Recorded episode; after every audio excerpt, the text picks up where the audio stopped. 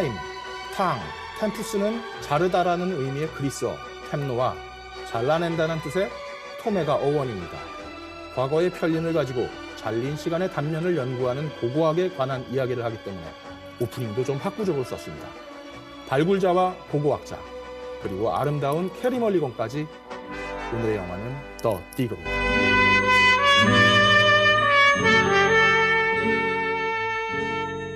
세계 청취자 여러분 반갑습니다. 어, 영진공 시즌 2의 그럴거리입니다. 벌써 두 번째 시작이 되었고요. 그리고 뭐 5년 만에 복귀라서 아직 많은 분들이 어, 소식을 접하고 있지 못하는 것 같은데 그럼에도 불구하고 뭐 여러분들이 막 어, 기다렸다는 댓글들 많이 받고 있습니다. 지난주에는 애플 팟캐스트에도 등록이 되었고 안드로이드는 아직 심사 등록 중입니다. 어, 급하신 분은 유튜브로 검색해서 들어가 주시면 되고요. 급하지 않은 분들은 어, 일단 유튜브로 봐주시면 감사하겠습니다. 아니 자, 근데 오늘- 이거 네네. 진짜로 몰라서 안 들어온다고 생각하세요? 재미없어서? 아니야. 나, 나는 조, 좋아. 예. 어쨌든 예. 오늘 출연하시는 분들 소개해 드릴게요. 어, 먼저 한국에서는 매우 드문 이집트 학자이시죠. 광민수 소장님 소개해 드리겠습니다. 안녕하십니까? 예, 안녕하세요. 광민수입니다. 네. 그런데 그냥 저는 여기서는 애국학자라고 불릴래요. 아, 예. 애국 학자님 이렇게 불러 예, 드릴게요. 예, 아니, 네, 그, 네. 예, 사실 어, 영진공에 되게 고마운 마음이 있어요. 어, 그 제가 영국에서 되게 외로운 시절을 보낼 때 그냥 이렇게 잡담을 나누는 친구들 같은 그런 느낌을 받았던 팟캐스트였는데 예, 그래가지고 이제 제가 하는 경우가 드문데 게시판에서도 한때 열심히 좀 활동을 했었고 네, 네. 또 그때 이제 제가 아. 사용했던 그 닉네임이 애국학자였습니다. 네. 어, 예, 저는 그 소개해 주신 대로 이 이집트 학 그 중에서도 이집트 고고학을 이제 하고 있는 사람이고요. 어, 어, 그냥 고고학을 한다는 이유만으로 이 더 디그 영화 편에 어, 끌려 나왔습니다. 예, 아, 예, 우리 아무튼 예, 네, 예. 애국 학자님은 사실 최근에는 뭐 설민석의 남자로 더 유명하잖아요.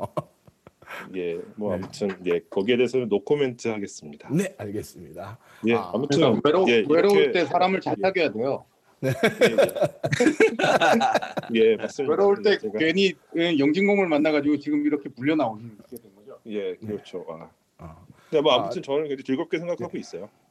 제가 아는 인류학자가 딱 두 명인데 한 분은 그 해비존님이고 한 분은 저 애국 학자님이세요. 두 분 다 2m가 넘는 분들이고 해서 저는 그 인류학자가 어떤 신장 제한이 있는 거 아닌가 이런 의심도 좀 하고 있습니다. 이제 그리고 예, 두 번째로 그 우리 그 인류학자 언더테이크 아 해비존님 나오셨습니다. 아, 예 반갑습니다 해비조입니다. 네, 그 다음에 끝. 그 예, 대한민국 월급 생활자 중에서 휴가를 가장 길게 쓰시는 함장님 나오셨습니다. 예, 반갑습니다. 함장입니다. 네. 도대체 너는 1년에 여행을 며칠 다니는 거냐? 음, 전 연차 그냥 할당된 거랑 뭐 일반 휴가에서 20일 정도밖에 안 써요. 어, 그래. 아, 근데 우리가 페이스북에서 보면 한 200일 다니는 것 같아요. 음, 주말을 연휴라고 생각하는 거죠. 아, 예. 알겠습니다. 그리고 저 영진공의 임진모이시죠? 어, 헐랭이 님도 나오셨습니다. 안녕하세요. 안녕하세요. 어, 헐랭이 님이 임진모 누구? 씨보다 나이가 많죠? 네, 네. 뭐 일단 뭐 네. 아니 근데 아, 영진국이 그래요? 음, 네. 임진모라는 건 무슨 의미예요 그게?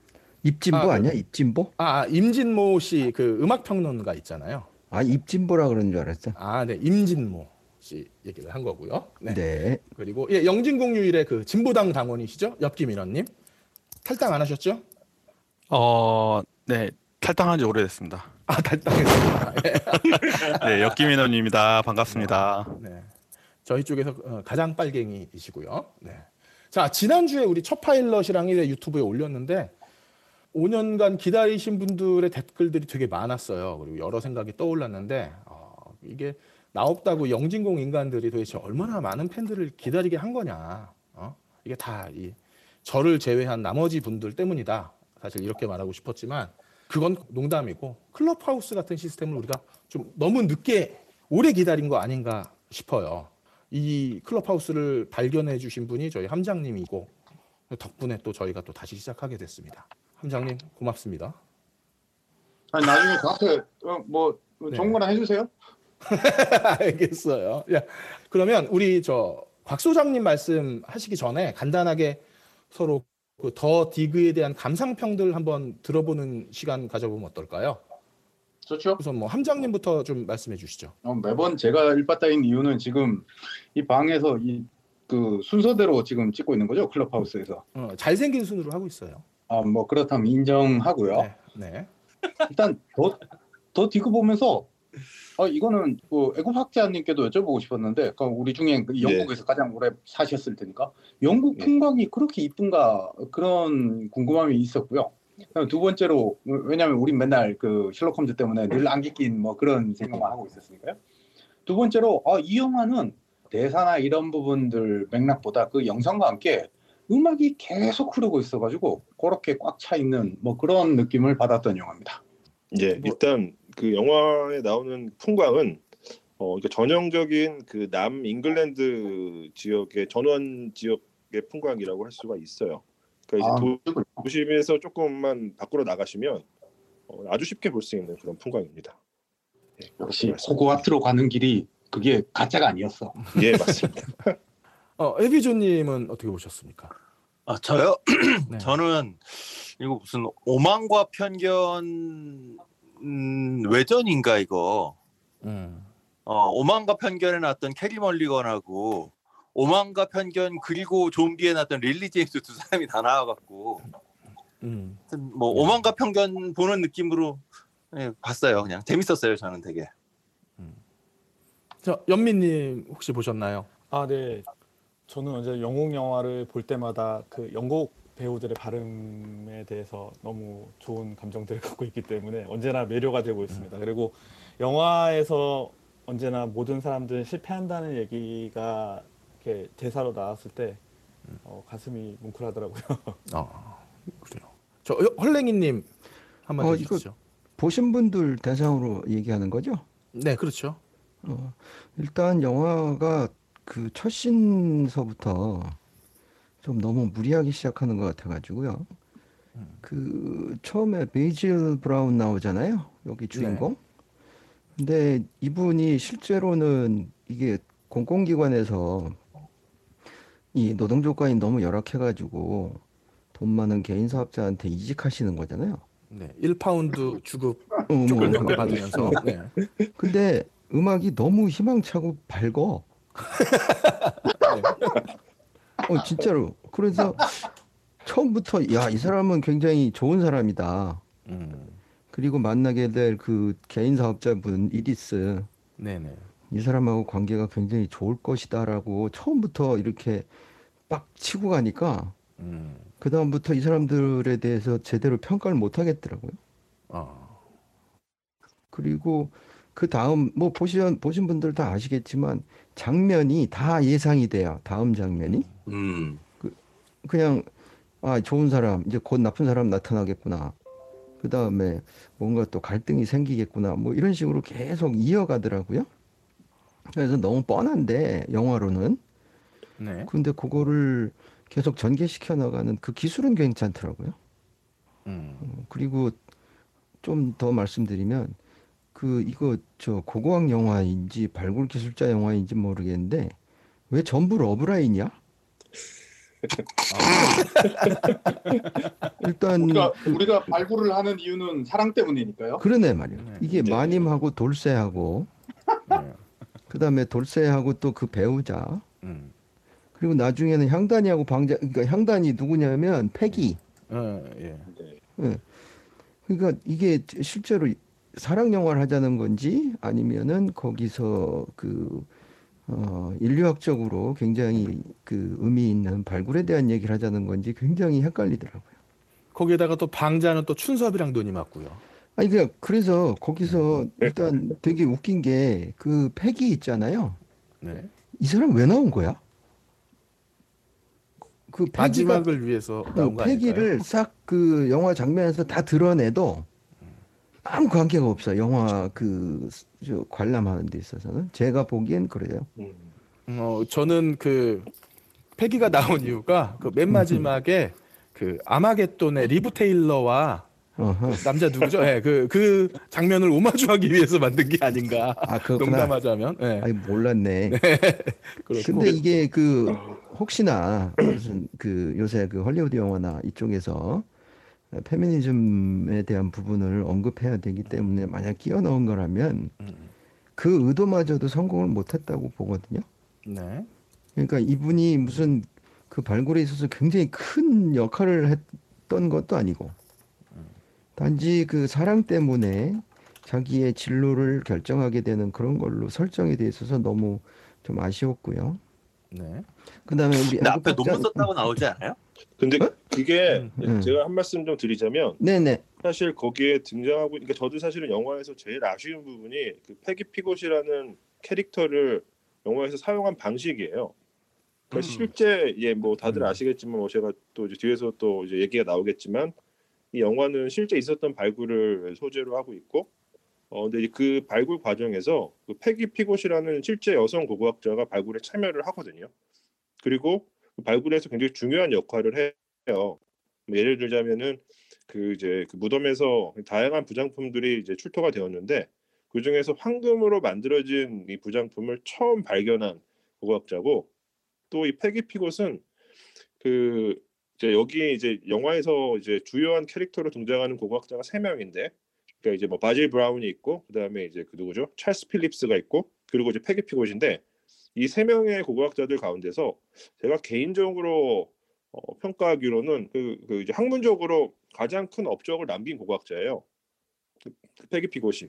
어. 예. 음. 그런데 이상하게 그 영화에서는 이상하게 소비가 되고 음. 또 실제로 이 패기 피고시 그 자신의 그러니까 영화에서도 등장하는 그 스튜어트 피고 그러니까 남편이죠. 그 남편이랑 나중에 이혼을 하긴 하는데 그 이혼을 하는 시점이 영화에서는 이제 그 뭐 발굴 끝날 때쯤인데 실제로는 그 발굴이 끝나고 나서 한 뭐 15년 이상 이후에 이혼을 해요.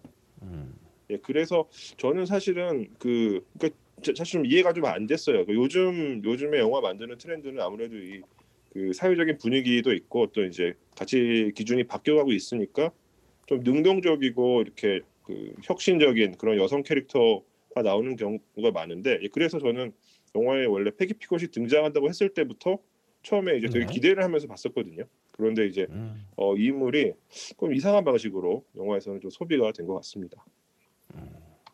자, 그러면 말 나온 김에 고고학자로서 본 이 영화는 어떤 느낌인지 한번 들어보죠. 어, 뭐, 예, 사실 이게 어, 첫 번째는 저도 고각자로서라기보다 그냥 영화가 어떤 한편의 그 뮤직비디오 같은 느낌을 저도 받았었고요.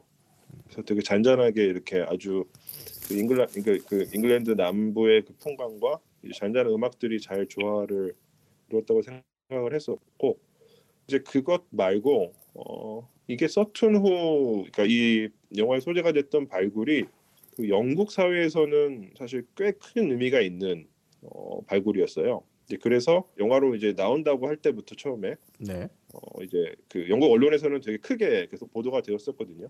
음. 그래서 계속해서 기대를 하고 있었고 또 이제 그래서 영화를 이제 보게 됐는데 어, 이제 무엇보다 어, 영화 내의 그 이제 발굴하는 그 과정이나 혹은 영화 속에서 등장하는 그 유적, 유구 혹은 유물들에 대한 고증이 엄청나게 잘 되어 있다고 저는 생각을 했습니다. 어. 네, 그래서 좀 찾아보니까 실제로 이 영화 제작자들 그러니까 뭐 미술 감독이나 뭐 이런 분들이 지금 이 서툰에서 출토된 유물들이 전부 다 지금 그 영국 박물관에 소장 중이거든요. 그래서 어. 이 영국 박물관을 엄청나게 자주 방문을 해서 그 담당 큐레이터랑 계속해서 의논하고 이렇게 뭐 자료를 받아가고 뭐 이렇게 이- 그런 노력들이 어, 있었더라고요. 예, 그래서 고고학 그 연구자 입장에서는 보통은 이제 고고학기 영화에서 소비될 때 고증 작업이 사실 잘 안 이루어지는 경우들이 많은데 음. 어, 이 영화는 이제 그게 잘 이루어져 가지고 되게 반가웠습니다. 어. 그 인디아나 존스 같은 영화류가 일종의 고고학의 환타지라면 예. 네. 이거는 좀 약간 좀 실존적인 형태의 학자를 다루고 예, 있다 이렇게 그렇죠. 봐도 되는 거죠. 예. 예, 또 아무래도 어. 인디아나 존스는 고고학에 대한 환타지라기보다 고고학에 대한 왜곡 아닐까요? 네. 분들 말해도 일단 네. 일단 영화 제목이 레이더스잖아요. 어. 저 네. 하나 그냥 그건 사냥꾼 아니에요 사냥꾼. 음. 껄림 네. 저 하나 질문 좀 해도 돼요? 저한테요? 아니요 그 학자님한테 아, 네네. 애국학자님. 예, 예. 그럼요. 거기 나오면 나오는 게 메로빙 왕조하고 예, 예. 로마 거주지하고 그거 가지고 계속 갈등이 있잖아요. 예. 근데 얘 이 영화에서 감독이 그거를 관객들한테 끝까지 안 알려주거든요. 그 중요성을. 예. 그런데 그 그래서 저도 그냥 이렇게 그냥 이해만 하고 있는데 좀 설명 좀 해주셨으면 해가지고요. 예. 그게 뭐 사실 사실은 뭐 다들 뭐 아시는 분은 아시겠지만 사실 원래 제 저는 전공이 저는 이집트예요. 저는 이집트 고고학 전공을 하고 있어서 이쪽 이 잉글랜드 이쪽에 대해서는 뭐 전문가 정도의 식견은 없지만 어쨌건 뭐 제가 이제 아는 한도 내에서 말씀드리자면 영화에서 이제 발굴한 그 무덤이 이제 배 무덤이라고 불리는 무덤이에요. 그러니까 이배 무덤은 그러니까 그 영화 보신 분들은 이제 딱 보시게 보셨겠지만 그 배 형태가 나오잖아요. 음, 네네. 그렇죠. 배는 다 썩어 없어졌고 그다음에 이제 배가 이제 이렇게 뭔가 이렇게 그 땅수 땅에 이렇게 찍혀 있는 그 형상이 나오는데 이제 그게 이제 배를 일종의 그 관으로 쓴 무덤이에요. 음. 근데 이 배를 관으로 쓴 무덤들은 어, 이 영국을 포함해서 뭐 북해나 발트 이쪽 그러니까 일종의 북유럽 지역에서는 꽤 자주 등장하는 그 매장 형식인데 그래서 처음에 이제 처음에 이게 나왔을 때는 이제 바이킹 시대일 거라고 어, 추정을 해요. 바이킹 시대에도 음. 그배 무덤이 되게 많았거든요. 그러니까 바이킹 시대는 대략 한 어, 언제 좀한 9세기 뭐 이 정도인데 왜냐하면 이 그러니까 지금 실제로 이 무덤의 시대로 확정된 그 섹슨 시대, 어 섹슨 그러니까, 그러니까 앵글로 섹슨 시대는 어 이제 한 7, 그러니까 한 어, 5세기, 6세기, 6세기, 7세기 요, 요 때인데 이 시기에는 그만한 그 거대한 무덤이 만들어졌을 것이라고 상상을 못했던 거예요. 음. 왜냐하면 이제 요 섹슨 시대가 그 영, 영국 역사에서는 이제 저, 그, 그 잉글랜드인의 정체성이 처음 만들어지는 시대인데 어, 일반적으로 이 시기는 약간 이제 좀 야만의 시대 같은 그런 느낌이 있었어요. 그리고 이때 이제 만들어진 게 그 잉글랜드 칠왕국. 그러니까 아마 왕좌의 게임 보신 분들은 그 칠왕국 나오는 거 기억하실 텐데 음, 음. 그 모티브가 요 섹슨 시대 아, 아. 예, 앵글로색슨 시대를 모티브로 해서 음. 따가서 만든 거예요. 그래서 뭐, 음. 뭐 이 시기에 이 시기에 뭐 이스트 앙글리아, 뭐 웨섹스, 뭐 이섹스, 에섹스, 켄트, 뭐 서섹스 뭐 이런 그 일곱 개의 왕국이 잉글랜드에 이렇게 어서 다 만들어져 있었고 어 그래서 지금 이제 이 발굴의 그 발굴지였던 요 서포크 지역 그게 아니죠 그 서튼후 지역은 원래 그 이스트 앙글리아라는 왕국이 있었던 지역이에요. 음. 그랬는데 무덤을 파보니까 오 이거는 진짜 색슨 시대인 거예요. 왜냐하면은 그거를 이제 확정할 수 있었던 근거가 그 무덤에서 그 메로빙거 그러니까 프랑스 쪽이죠 메로빙거 왕조에서 그 주조했던 금화가 나왔어요. 음. 근데, 근데 이 음. 고고학에서 이 그 동전이 나온다는 거는 그 유적의 그 직접적인 시대를 편찬할 수 있는 되게 중요한 자료가 되기 때문이거 되게 중요 그래서 중요하거든요. 왜냐면 이제 그 바이킹이 한 300년 정도 기념품으로 가, 가지고 있었을 수는 없나요? 어 그랬을 수도 있죠. 예, 그랬을 수도 있죠. 근데 이제 그거 말고도 이제 그거 말고도 이제 그 거기 유덤에 출토된 여러 가지 유물들이 다 이제 그 시대를 특정을 해주고 있는 거죠. 음. 음. 그리고 우리 영화에서 보면 그 바이킹 이전 시대잖아요. 예, 입점 시대죠. 네네. 그- 그러니까 이제 그런 유물들을 토대로 이제 그 무덤에 대해서 이제 편년을 이제 해서 음. 7세기 초반 정도로 편년을 할 수 있었던 거예요. 음. 그렇지만 음. 이제 무덤에서 무슨 뭐 문자 기록이나 뭐 문헌 자료가 나온 건 아니기 때문에 정확히 그 무덤이 누구의 것인지 정말로 언제 만들어졌는지는 알 수는 없죠. 음. 음.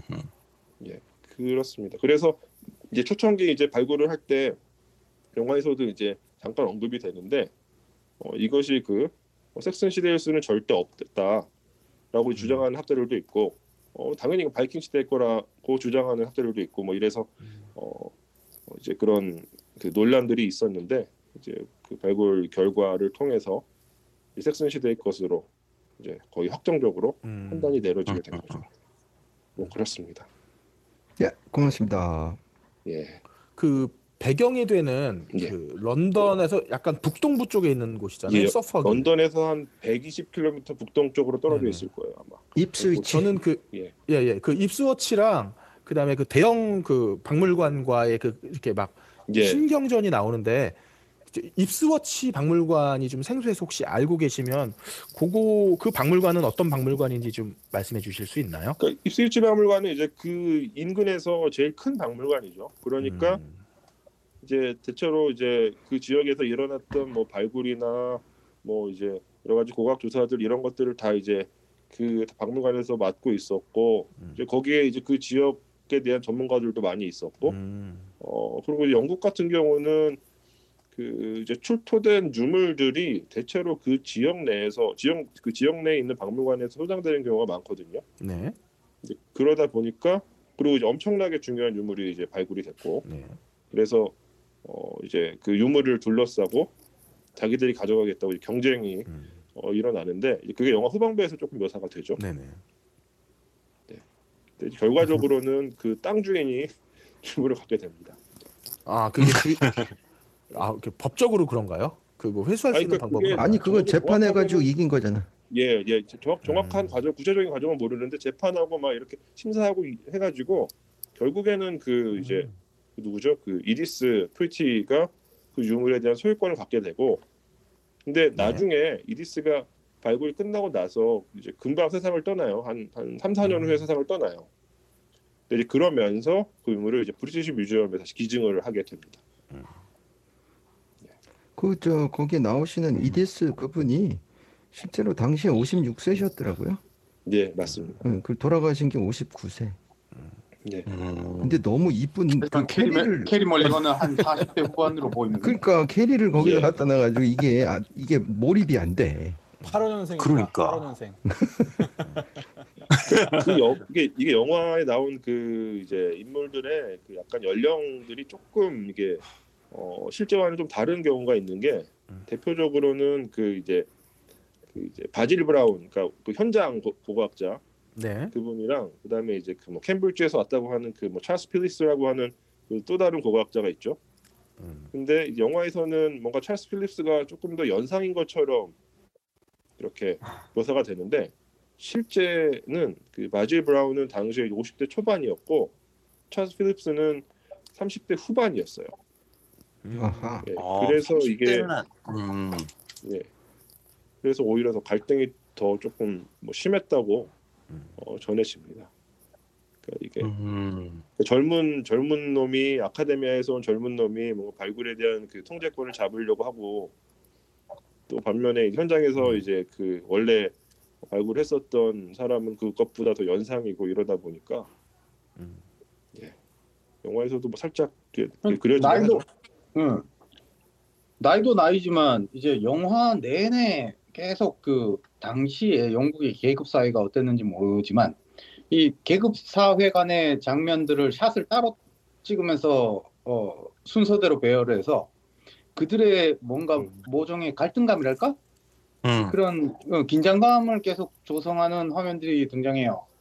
가장 맞아요. 도드라졌던 게 마지막에 막 와인 들고 이렇게 축제하는데 어 그 어, 노동층이랄까 여기서는 와인을 가지고 축배를 어느 시점에 어, 어, 어, 토스트를 하는지도 자, 잘 모르겠고 음. 그런 이, 부분들이 이게 실일지 막. 물어보고. 이제 응. 그런 그 면에서 어, 어, 어, 건배 계급 건배는요. 예. 그게 그 저기 이디스가 행사를 주관하는 사람인데 이 사람이 먼저 말을 할 건지 아니면 그냥 놀고 먹어 바로 먹어야 되는지 그런 거 좀 헷갈리는 장면인 것 같더라고요. 어, 저는 다르게 봤어요. 그 어허. 앞에 두 그룹을 먼저 보여준 다음에 어, 그 랏파인즈 있는 배칠 브라운 있는 그 그룹을 마지막으로 비추면서 거기서는 이제 어, 와인을 어떻게 마시는지도 논하, 논해야 될 정도로 그런 관점으로 저는 장면을 이해했거든요. 네, 그러면 제가 잘못 이해한 걸로 하겠습니다. 아, 저 소장 저 애국학자님한테 궁금한 게 네. 하나 있어요. 네. 그 이디스 프리티가 그 영화 네. 초반에 보면 그 하워드 카터가 쓴 그 투탕카멘 어. 발굴책을 읽잖아요. 네, 예. 그, 아, 저는 그걸 보면서 아 이제 애굽학자님을 여기서 모셔야 되는구나라고 느꼈는데 근데 그 사진이 컬러예요. 예, 근데 시대적 배경은 1940년대고 우리가 보통 컬러 사진을 이렇게 저 본격적으로 쓴 게 60년대 이후란 말이에요. 예, 예. 근데 그 당시에도 그렇게 컬러 출판이 가능했는지 혹시 어 간단한 게 사실 네. 일단 그 그림은 사진이 네. 아니라 그림이고요. 아 그림이에요. 예. 그리고 뭐 그 컬러 인쇄는 그보다 훨씬 이전부터 유럽에서는 이제 가능했죠. 아. 19세기 때부터. 아 그럼 그, 최초의 성경도 컬러로 인쇄했습니다. 아 그렇습니까? 아 이게 그럼 하이퍼리얼리즘이구나 그 그림이. 예. 어 근데 예 근데 실제로 네. 그 이제 그 영화의 주인공인 그 이디스 프리티가 네. 이집트 고대 이집트에 대해서 관심이 꽤 많이 있었다고 해요. 음. 그리고 음. 이제 이 사람이 어쨌건 부유층 출신이다 보니까 젊었을 때 뭐 이집트나 인도 쪽으로도 여행을 좀 갔었고 네. 또 이거는 영화에 이제 비하이 영화에는 묘사되지 않았는데 원래 이분이 약간 이 오컬트 같은 데를 좀 심취해 있었다고 해요. 네. 그래서 이제 아하. 예, 예. 그래서 이제, 이제 그런 것들이 다 총체적으로 엮여져 가지고 자기 땅, 자기네 자기네 땅에 이제 있는 그 이제 분명히 유저일 것으로 추정이 되는 그 일종의 둔덕을 좀 발굴을 해야겠다라고 음. 마음을 먹었던 것 같아요. 그래서 왜그 어렸을 때 아들의 형태가 아들의 행태가 엄마 영향이구나. 음. 예. 씨도둑질은 못한다. 뭐 그런 얘기고. 아, 저 그리고 궁금한 거 하나 더. 그 막그 발굴지에서 비가 막 올 때 막 방수포 예. 덮- 덮잖아요. 예, 예, 예. 그거 제가 아무리 봐도 그 코스트코 방수포인데 그 당시에도 그런 방수포가 있었는지가 궁금해요.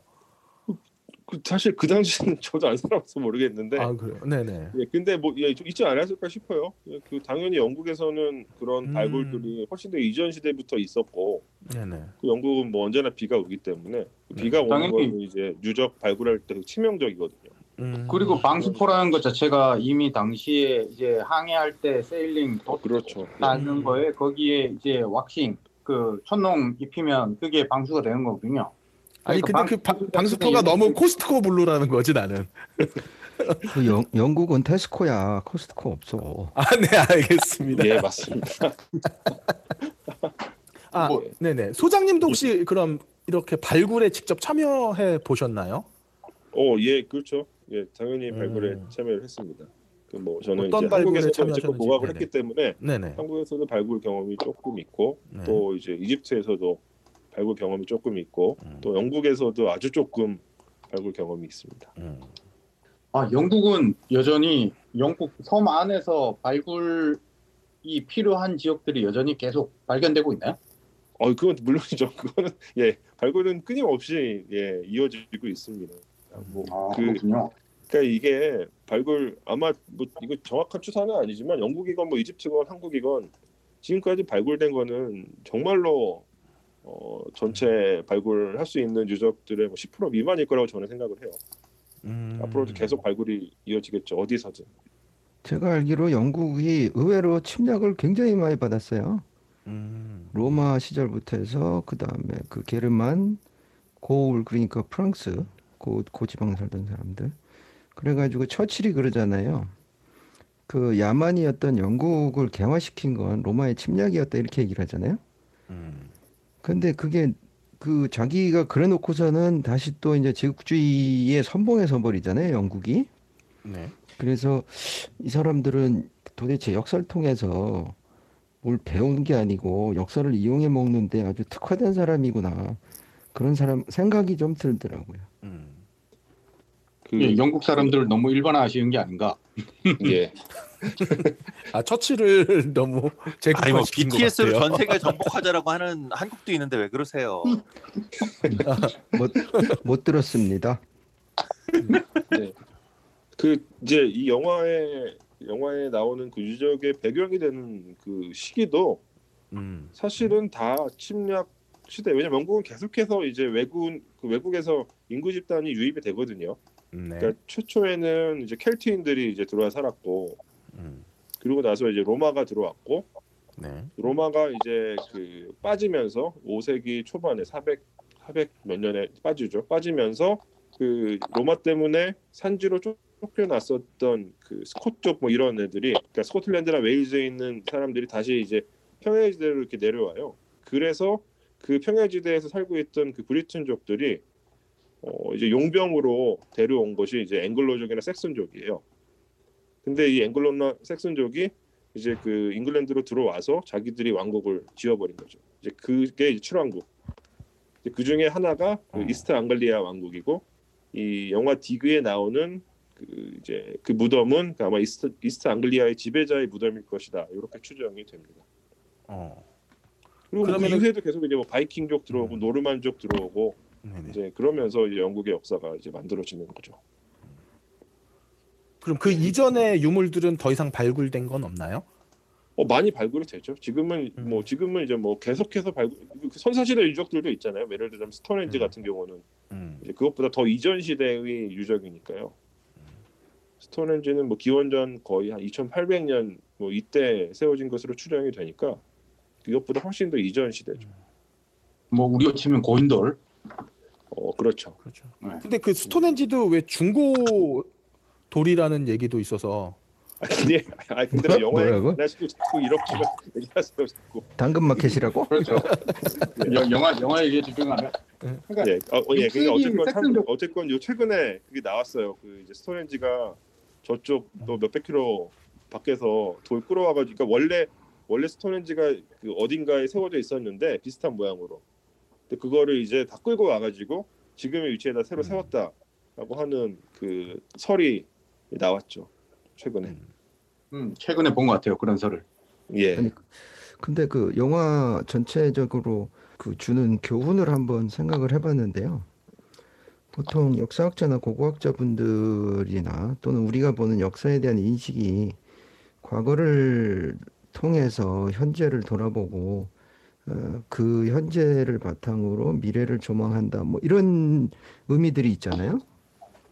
근데 영화에서 예. 보여지는 고고학자들은 전부 현재에 집착하는 사람들만 나오는데 예. 지- 지금 이 영화에도 보면은 그 이디스나 베이즐이나 또는 찰스 이런 사람들이 결국 자기 이름을 남기기에 집착한다거나 또는 대영 제국의 박물관에 그 전시하는 거에 대해서 지나치게 집착한다거나 이런 부분들이 있는데 그 고고학자나 인류학자 분들께서 이런 부분들에 대해서 좀 기분 나쁘시지 않을까 그런 생각도 좀 드는데 어떤 어떤 거 같으세요?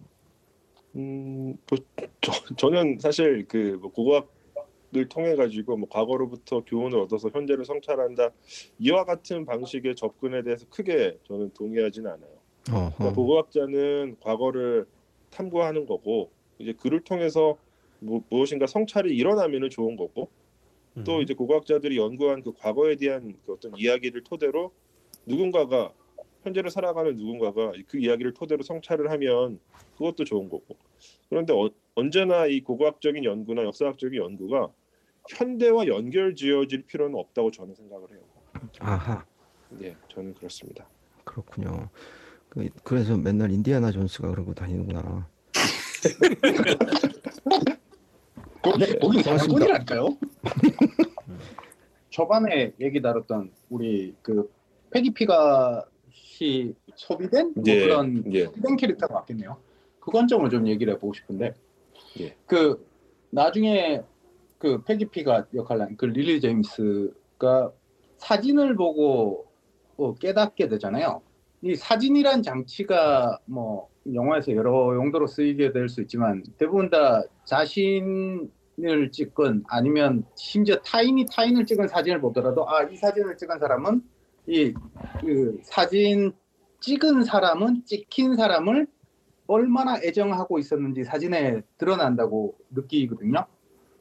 그런 면에서 정말 자신이 이러한 모습을 사랑스럽게 보는 관찰자가 있었다는 그것을 깨닫게 만드는 그 장면이 어, 일종의 클라이막스에 가깝다고 느껴지고 어, 그런 것들이 다른 캐릭터들에도 투영되는 베질도 그 발굴하는 모습에 어, 우리 주인공인 캐리 언니가 반한 어, 반했다는 게 이, 이성적으로 반했다는 게 아니라 그 열정에 반했다고 그런 모습들을 느끼게 되는데 요거 왜 아까 이런 식으로 소비되면 안 된다고 얘기하셨던 그 애굽학자님의 그 부분을 좀 더 디테일하게 한번 들어보고 싶어요. 어 이제 뭐 제 입장은 그거죠. 이제 왜냐면은 이그 페기 피곳이라는 고고학자가 사실 굉장히 훌륭한 고고학자였고 또 굉장히 뛰어난 음. 발굴자였는데 그 영화에서는 그 굉장히 감정적인 캐릭터로 어 이제 그려지잖아요. 그러니까 뭐 자신의 감정을 주체하지 못하고 뭐 무엇인가 일을 벌이는 음. 그런 방식으로 묘사되는 게 그 그런 그런데 반해서 이제 뭐 남성 고고학자들 뭐 바질 브라운이나 찰스 필립스는 어쨌건 그 이제 그 학문적인 입장에서 어 집중을 보이는 그런 모습들을 보여주는데 어 이제 그런 대비가 사실은 이제 여성을 약간 이렇게 폄하해서 어 이제 그, 그런 식으로 캐릭터를 만든 게 아닌가 하는 그런 느낌을 받았어요. 아 도리어 요즘의 예. 트렌드가 좀 더 여성이 부각되도록 예. 바라고 있었다고 생각했지만 반대로 어, 도리어 여성을 더 폄하하는 형태의 시각을 갖춘 어, 연출을 했다라고 생각하시는 거죠? 예, 저는 그렇게 생각을 했습니다. 음. 납득됩니다. 어, 그 관점으로도 충분히 이해가 되네요. 다르게 그, 뒤집어 그거는. 아마 제가 이 페기 피고시라는 캐릭터의 실제 인물에 대해서 제가 어느 정도 알고 있는 바가 있기 때문에 이렇게 느꼈을 수도 있을 것 같기는 해요. 음, 그러신 것 같아요. 음. 완전 전혀 모르는 제 입장에서는 처음부터 다루고 있는 게 나는 이미 현장 경험도 많고 그렇기 때문에 나를 부르지 않았느냐 그랬는데 고작 몸무게가 가깝다고 불렀다던가 뭐 그치. 이런 식으로 넘어 어, 짚고 나가는 부분들 그 여성이 가진 실제 표면적으로 드러난 부분들에 대해서 어, 이용하려고 하는 그런 남성 착취자들의 모습을 대변, 스푸너가 대변하는 것도 있는 것 같거든요. 그리고 그게 사실 어느 정도 당시의 사회상을 저는 보여준다고 생각을 하는데 어, 이 음. 대표적인 그 이유가 어, 이 당시 영국에서는 그러니까 이게 1939년인데 영국의 학자들 고고학자들이 그 이제 학부에서 이제 학, 학사학위를 받는 경우는 많이 있었지만 그 이후에 대학원 학위는 거의 받지 못했어요. 그러니까 음, 이 패기 피고도 그 최종적으로 이 사람이 받은 학위가 그 디플로마라고 보통 부르거든요. 그러니까 이거는 그러니까 네. 석사보다 좀 아래 등급의 학위예요. 그러니까 준 음. 석사 정도 되는 그런 어 그런 이제 그런 레벨의 학위라고 할 수가 있죠. 그러니까 이 아 마스터가 아니라 석사 과정을 수료한 예. 느낌? 어 그것보다도 조금 아래 느낌이에요. 아 심지어 예, 예. 그렇군요. 그러니까 그 예, 영국의 학위 체계상 요즘에도 요즘에 같은 경우는 디플로마가 거의 뭐, 뭐 일종의 그 사회교육원 수료증 뭐 이 정도 느낌이거든요. 어. 요즘에는. 음, 이제 그런 그 또 배경이 있습니다. 아하. 그럼에도 불구하고 이 여기 나왔던 그 고등학자들 고고학자들 가운데 그 가장 많은 연구 업적을 남긴 사람이 뭐 제가 다 세워본 건 아니지만 어, 이 페기 피곳인 것 같아요. 음. 음, 그 베질 브라운이라고 하는 이 사람은 현재 고고학자로도 이야기가 되는 분인가요? 얘기 되죠. 예, 얘기 됩니다. 음. 아하. 그러니까 이제 어 그러니까 이 당시에는 어쨌건 그 이제 뭐 오늘날처럼 이렇게 뭐 학위 시스템이 이렇게 뭐 아주 철저하게 딱 갖춰져 있는 상황은 아니었기 때문에 음, 음. 그 이제 뭐 어디서든지 이 그냥 지역에서 계속해서 발굴 작업에 참여하면서 스스로 공부한 독학 그런 고고학자들 현장형 고고학자들이 뭐 많이 있었고요. 그렇죠, 그렇죠. 뭐 예, 뭐 예를 들자면 뭐 이거는 이제 이집트 예지만 그 이집트 고고학의 아버지라고 불리는 고고학자가 있어요. 그, 그 플린더스 페트리라고 하는 고고학자인데 음. 이 사람이 나중에 세계에서 최초로 이집트학 이- 이집트 고고학 교수가 되는 사람인데 근데 이 사람도 그 이제 그 이제 학위가 없는 고고학 자죠. 음, 음. 그리고 트로이 여러분- 처음 발굴했던 분도 그렇죠. 예, 슐리반도 그렇고 또 심지어 네네. 그 아마 여러분들이 제일 잘 아시는 아까도 얘기가 나왔던 그 투탕카멘 무덤 발굴의 주역인 하워드 카터도 음. 학위가 없는 고고학자예요. 음흠. 어. 이 사람도 그냥 현장에서 속된 말로 굴러 먹다가 고고학에 눈을 뜬 그런 고고학자라고 할 수 있습니다.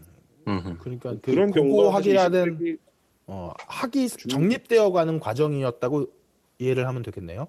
예, 그러니까 아카데미아 물론 이제 고고학과는 아주 그보다 훨씬 더 이전부터 분명히 있었고 뭐 박사들도 있었고 교수도 있었지만 이제 어쨌건 현장에서는 어, 현장 경험과 또 아카데미아에서의 경험은 상당히 다르거든요. 이 고고학의 영역에서 그러다 보니까 어, 현장에서 경험을 더 많이 쌓은 사람들이 뭐 인정을 받는 경우도 예, 좀 있었고요.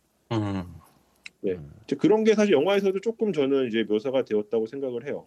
그러니까 대학에서 온 이 아카데미아 고고학자와 현장에서 네. 그 이제 그 뭐라고 이제 자기 자기 스스로 이제 고고학을 익힌 이 고고학자와의 대립. 그래서 처음에 그 기억하실지 모르겠는데 그 캠브리지 고고학자가 와가지고 이제 어, 소개를 할 때 이 바질 브라운이 나는 excavator다라고 얘기를 해요. 음, 음. 그러니까 나는 발굴자다.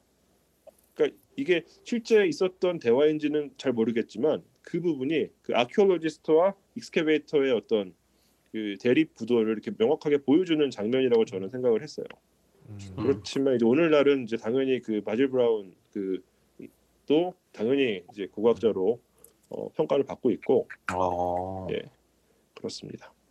보면은 왜 바질 브라운이 집에 들어갈 때 항상 집사가 막잖아요. 옆문으로 오라고. 예, 예, 예. 그것도 이제 계급 어떤 그런 걸 보여준다고 할 수가 있겠죠. 음. 그 영국은 뭐 여전히 현재도 그 계급이 꽤 많이 살아 있는 철저한 계급 사회이기 때문에 음. 뭐 20세기 그때 초반에는 당연히 훨씬 더 그런 분위기가 심했었겠죠. 음. 애국 박장님께서 저 여러 질문을 받으셨지만 어, 네. 영화를 어떻게 느꼈다라고는 제가 말씀을 못 들어서 저는 사실 이거를 어, 영화로 재- 영화로 재밌게 봤다기보다 그냥 이 제가 좋아하는 서투 그 유적 발굴 얘기여서 그냥 재밌게 음. 본것 같아요. 그리고 음. 이때 이제 제가 이제 그 좋아하는 그 유물들이 실제로 출토되는 그런 이제 모습들이 약간 연출이 돼 있어가지고 네. 어, 그런 부분들이 저한테는 이제 그냥 개인적으로 되게 재밌었죠.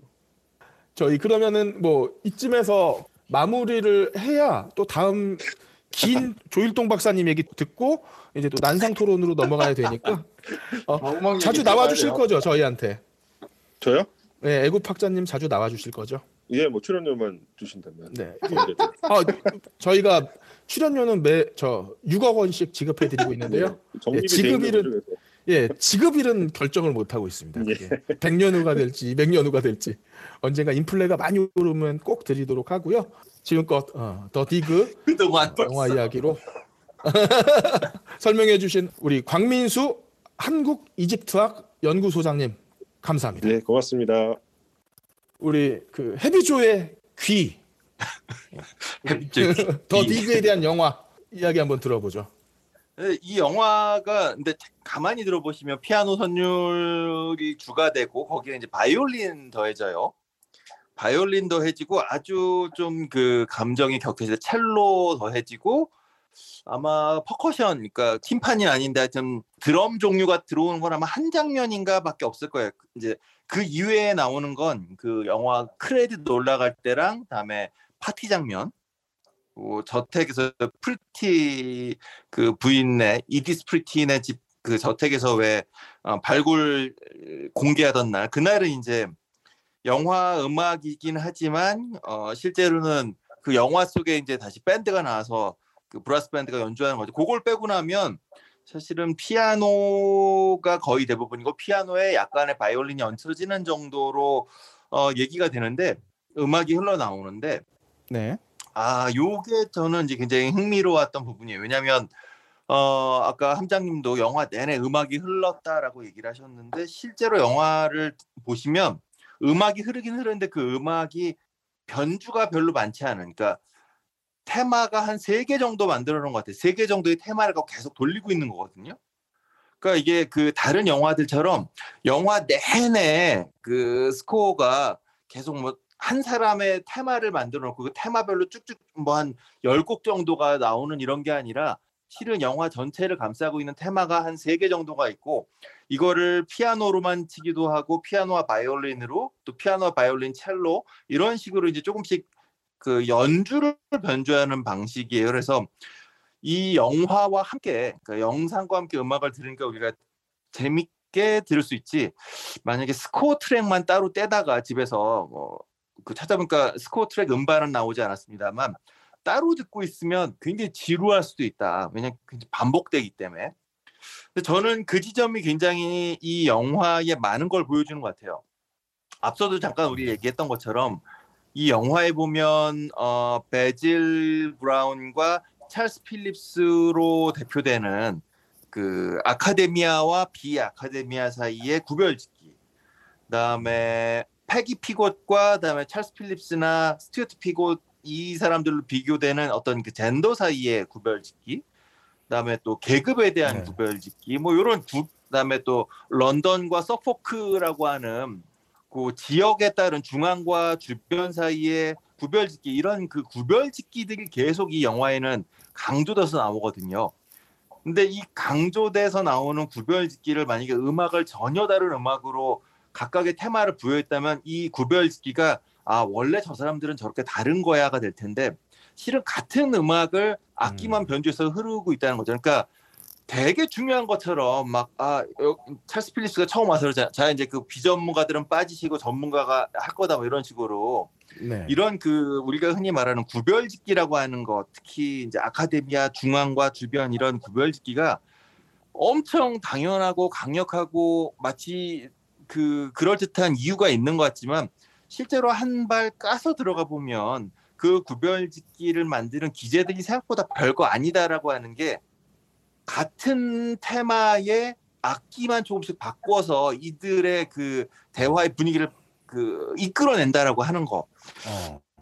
그런 차원에서 이 영화에 나온 음악이 굉장히 저는 이 영화가 설, 보여주고 싶어서 그러니까 저는 실은 그 애국학자님은 어, 본인 좋아했던 고고학 뭐 발굴 유물에 대한 흥미가 드러난 영화라고 했지만 저는 같은 인류학이지만 굉장히 고고학과 멀리 있는 고고 인류학과 멀리 있는 입장에서 사실 뭐 그건 잘 모르겠고 오히려 고고학적 발견을 둘러싸고 그런 굉장히 당연한 것처럼 하지만 실은 별것도 아닌 종이 한 장 차이들 갖고선 구별짓기하는 그런 인간 군상들에 대한 이야기가 아닌가라는 생각이 좀 많이 들었어요. 그래서 오- 자꾸 이 영화에 보면 어 잉글랜드의 풍광이 원래 그렇게 아름다워서 찍었을 수도 있지만 인물들이 굉장히 작고 자연이 굉장히 크게 보이는 그런 장면들 굉장히 많잖아요. 지평선 엄청 크게 보이는데 인간 조그맣게 나오는 그런 장면들이 반복되면서 오히려 그리고 이 음악까지 더해지면서 그런 구별짓기라고 하는 게 얼마나 얄팍한 것인지 인간이라고 하는 게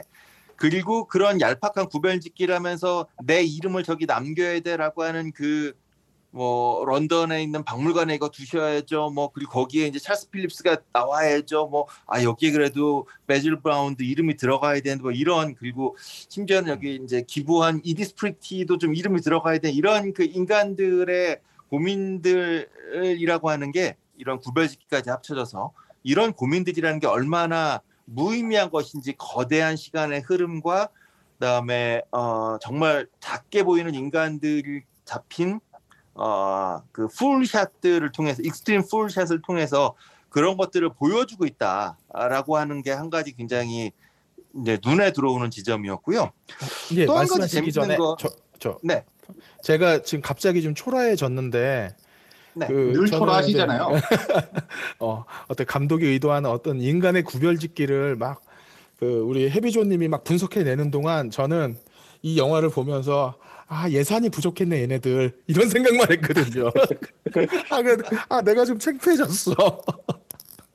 네 그리고요. 아, 아 그렇죠. 예산이 부족했을 수도 있네. 왜냐하면 네. 이 영화 보면요, 여러분 인물샷이 나올 때요. 네, 그 레벨이 eye level 아니면 다 low level이에요. 네 맞아요. 이게 그 high level로 찍은 거는 영화 끝날 때 다시 덮을 때 있잖아요. 네. 그때 하고 그다음에 이디스 프리티 병원에서 검진 받고 나올 때 그거 빼고 나면 그래서 저는 그것도 어 음. 그 아까 말씀드렸던 구별짓기를 막 이렇게 구별짓는데 사실은 그 구별짓기에 구별짓기를 잘 보여주는 샷은 실은 이제 high level에서 찍어내면 사람이 음. 이제 왜곡돼 보이고 더 축소돼 보이면서 그런 구별짓기가 네. 잘 보일 텐데 음. 이를테면 그 베질 브라운이 왜 아 나 이렇게 차별당할 것 같으면 이제 뭐 난 안 할래 하고 자존심 상해서 돌아가는 장면 있잖아요. 네. 그런 장면도 실은 아 이 사람이 굉장히 이제 뭔가 마음이 움츠러들었구나 이런 걸 보여주려면 high level에서 보통 영화를 찍었을 텐데 그 장면도 걸어가는데 일부러 low level로 찍더라고요. 그러니까 네. 그 실망한 베질 브라운도 굉장히 크게 보이게 만든 거죠. 더 강하게 보이게 만들고. 요거 좀 알기 쉽게 그- 설명해 드리면은 지금 그 high level, low level 말씀하시는 거는 이게 장비가 들어와야 되거든요. high level을 찍으려면 지미집이나 크레인 같은 그렇죠. 그 장비를 쓸 돈을 아껴서 말씀하신다는 그러니까 뜻이에요. 예, 예. 이제 이 시몬스톤 감독이 아 이 사람 훌륭한 사람이라 생각했는데 껄림의 그 아주 어 속된 설명을 듣고 나니까 맞는 것 같아 그거. 돈이 없어서 어쩌면 그게. 이제 고증 고증에 더 음. 많은 그 제작비를 사용한 게 아닌가라고도 생각해 볼 수 있을 것 어, 같아요. 네네네. 아하. 예. 그렇군요. 네, 어쨌든 이런 저는- 그 상스러운 저는- 바- 생각도 어, 좀 네, 도움이 된다. 이조님 말씀 듣다 보니까 어그 저는 그 풍광에 그냥 반하고만 있었는데 응, 응. 6세기의 그 풍광과 현실의 그 풍광이 크게 바뀌지 않았을 것 같거든요. 어, 그래서 비조님 네. 얘기하셨던 것처럼 그 시간의 흐름 속에서 어, 이 멀리서 인물들만 봤고 그 상황에서 그 6세기와 지금을 이어주는 그 발굴하는 그 모습 그게 확 와닿네요. 시간의 흐름 앞에서 진짜 사람은 별게 아니라는 거. 음, 응, 이게 응. 그 비조님 해석에 확 와닿는 그런 부분이 있는 것 같습니다. 음. 이거 끝나, 예. 끝나고 나서 왜 크레딧 올라갈 때 어, 영국은 그 자기들이 발굴한 어, 중요한 물품들 지하 어, 영국 지하철에 보관해서 어, 보관했다고 그러고 그걸 계속 가치를 지켰다고 그런 네. 모습들을 보면서 과거 기록 자체를 이- 이어가려는 뭐 영화에 주는 훈수는 둘째치고 그 자연이야말로 과거로 같은 고스란한 어, 유산인데 그 영역을 침범 몇 번이고 영국은 당했을 텐데 응, 어, 응. 그런 부분이 확 와닿는 해석이네요. 네, 그리고 빨리 저 비조님 네. 두 번째 말씀하시고 빨리 마무리하죠. 네네네. 네네. 빨리 마무리할게요. 예. 네네. 자 그리고 이제 또 한 가지 제가 굉장히 흥미로웠던 건 그 아까 얘기했던 발굴 이제, 어, 물품 공개하고 하던 날 브라스 네. 밴드가 그 파티에서 연주하잖아요. 네네. 근데 그 연주할 때 핸델 노래가 나와요. 음. 근데 이 어, 핸델이라고 하는. 인물이 독일 사람이잖아요. 네네. 독일 사람인데 어. 영국을 대표하는 작곡가 중에 한 명이죠. 그리고 영화의 그 장면으로 봐서는 핸델의 음악을 들으면서 이 사람들이 파티를 하고 그날 밤 혹은 그 다음 바로 장면에서 이제 전쟁이 시작되었다는 게 이제 그 음. 라디오를 통해서 흘러나오게 되잖아요. 그리고 아 음. 이제 전쟁이 정말 시작됐구나 하면서 뭐 이런 장면을 볼 때 약간 저는 독일과의 전쟁을 앞두고 굳이 이건 고증이 아니라 이제 영화 음악가가 굳이 선택을 한 거잖아. 그 저 파티 장면의 음악을 뭐 어디에 그 이디스 프리티네 집에서 파티했을 때 무슨 음악 틀었었다 어떤 뭐 음악 연주했다 이런 건 자료 없을 테니까 네. 그런 차원에서 굳이 헨델을 거기다 불러왔다는 게 전 그냥 아 이거 영국 영화구나 음. 라고 하는 것을 음악을 통해서 되게 많이 느꼈습니다. 이게 아. 더구나 독일과의 전쟁을 앞두고 독일에서는 별 빛을 못 보다가 영국에 와서 결국 빛을 봤던 핸델의 음악을 그 마지막 장면에 보여주는 게 아 이거 영국의 어떤 그 영화이고 영국의 전쟁과 그다음에 그럼에도 불구하고 핸델을 지켜냈던 영국 뭐 이런 얘기들까지 쭉 연결되는 그러면서 이 영화는 정말 영국 영화구나. 그리고 아. 아까 그 애국 학장님 얘기대로 그래서 영국 사람들은 한국서는 그냥 어, 넷플릭스에 떴으니까 우리가 봤지만 막 보도도 되고 이 영화에 대해서 미리 제작되는 과정에서도 그랬던 것이 아닐까 그리고 그런 것들이 음악을 통해서도 이렇게 어, 구현이 되지 않았나 라는 예. 정도의 얘기로 예 저는 마무리하도록 하겠습니다. 네. 그 부분에 아. 대해서 제가 한 말씀만 딱 덧붙이자면 실제로 그 이 영화에서 묘사되고 있는 그 서투누 유적은 그러니까 영국 그러니까 현대 영국의 어떤 직계 조상의 어, 유적이라고 할 수가 있거든요. 그래서 음, 음. 그 서투누 유적이 발굴되고 나서 그것이 그 전제 기간 동안 그 영국 그 국민들이 무엇인가 이제 자긍심, 그 영국인으로서의 아. 자긍심을 고취시키는데 자주 사용되었던 어, 어. 유물이고 유적이기도 합니다. 실제로 아하 그러네요. 그런 야, 부분이 있죠. 오늘 이렇게 그 우리 애국 학자님의 입과 어, 우리 해비조님의 귀를 통해서 어, 더디그 이야기 해보는 시간을 가졌고요. 지금부터는 이제 그 밑에 계신 분들 손은 들어주시면 어, 저희 참여하실 수 있습니다. 어, 같이 더 디그나 혹은 광민수 소장님에게 궁금했던 것도 같이 물어보면서 우리 이야기를 좀 확장해 시- 보는 시간을 갖도록 하겠습니다. 안녕하세요, 이정님. 아, 네, 안녕하세요. 저는 네. 팟캐스트 노출을 해주시면 감사하고요. 네, 감사합니다. 아, 그 저는 일단 고고학을 공부하고 있는 학부생이고요. 어, 어, 오, 일단 반갑습니다. 안녕하세요. 저는 더 반갑습니다. 디그 영화를 다 보지는 못했지만 한 중간까지 본 입장에서 말씀을 드리겠습니다. 그 일단 제가 더 디그를 보면서 가장 크게 느꼈던 감정은 뭔가 영화라서 그런지 모르겠지만 되게 개방적이라는 생각을 가졌거든요. 어, 여기서 개방적이라는 것은 한국은 발굴을 할 때 어, 발굴을 하는 그런 국립기관이면 국립연구소나 아니면 재단 같은 경우 재단에 한, 한- 한해서만 어뭐 갓바를 씌워놓고 실제로 일반인들은 보지도 못하고 현장 설명회를 통해서만 이렇게 볼 수 있지만 영화에서는 그 개인이 발굴을 의뢰하고 또 여러 사람들이 그 의뢰한 사람도 발굴이 어떻게 진행되고 있는지 이러한 것을 직접적으로 볼 수 있다는 점이 인상 깊었고요. 이러한 것에서 아마 제, 저는 한국에서 이런 스케일의 영화가 만들어지지 아마 못할 거라고 여러 복합적인 측면에서 그렇게 생각하는데 음, 아무래도 인식이라는 게 가장 큰 것 같고요. 아무래도 보수적인 그런 입장도 이런 건 말, 말하기가 조금 조심스러운데 아무래도 이- 어, 일본과 비교했을 때도 한국은 상당히 고고학에 대해서 보수적이라고 생각하거든요. 그래서 여러모로 한국의 고고학에 대해서 생각을 많이 해본 것 같아요. 뭐 최근에 음. 방영된 뭐 사실 이 영화를 그냥 영화로서만 코미디 영화로만 생각하자면 저는 발그 도글이라 한국에서 개봉된 도글이라는 영화도 이러한 더 디그라는 영화랑 비교하기에는 한없이 떨어진다고 생각하지만 그래도 한국에서 고고학 영화라고 그래도 칭해지고 있으니까 그러한 점을 생각해 보면 어, 한국이 어떻게 국민들한테 고고학을 인식을 자리 잡게 해줄 수 있는지 다양하게 조금 생각해 봐야 될 것 같습니다. 어. 근데 저기 한국은 발굴이 거의 대부분 다 구제 발굴로 이루어지고 있지 않나요? 지금 여기처럼 어떤 개인이 어 내가 여기에 굉장히 중요한 유물이 묻혀 있는 것 같으니까 발굴해달라고 요청하는 것보다는 주로 구제 발굴의 형태로 개발이나 뭐 이런 것들을 위해서 보통 이루어지지 않나요? 어, 개발, 구제발 말씀하신 구제 발굴이 진, 어, 상당히 많이 발굴되고 있지만 국립기관에서는 학술 발굴도 많이 하고 있는 걸로 알고 있습니다. 근데 그러한 것이 이제 1년에 한두 번 정도 시민들한테 공개된다는 점은 저는 한계로 지적하고 싶고요.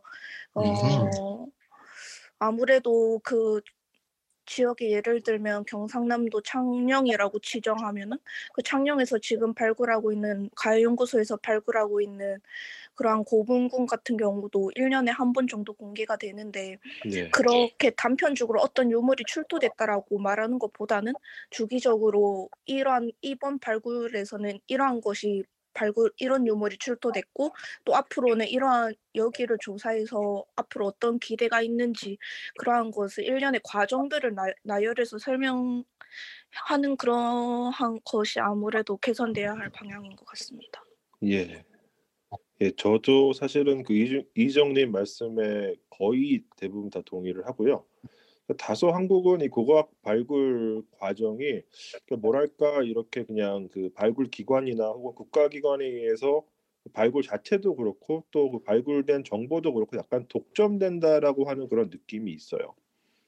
어, 뭐 그렇지만 이제 요즘에 뭐 몇 년 사이 음. 한국에서도 이제 대중고고학이라는 이름으로 이제 이렇게 좀 활동하시는 어, 선생님들이 계시니까 뭐 앞으로 미래가 좀 어, 밝지 않을까라고 기대를 하고 있고 어, 제가 알고 있는 사례들을 말씀을 드리면 물론 이건 이제 한국이 아니고 이제 뭐 영국도 그렇지만 이제 저는 이제 이집트를 주로 어, 이제 알고 있으니까 예를 들어서 그 이집트에 이제 발굴을 들어가기 위해서는 외국에서 발굴을 들어갈 때 그 이집트 정부한테 허가를 받아야 돼요.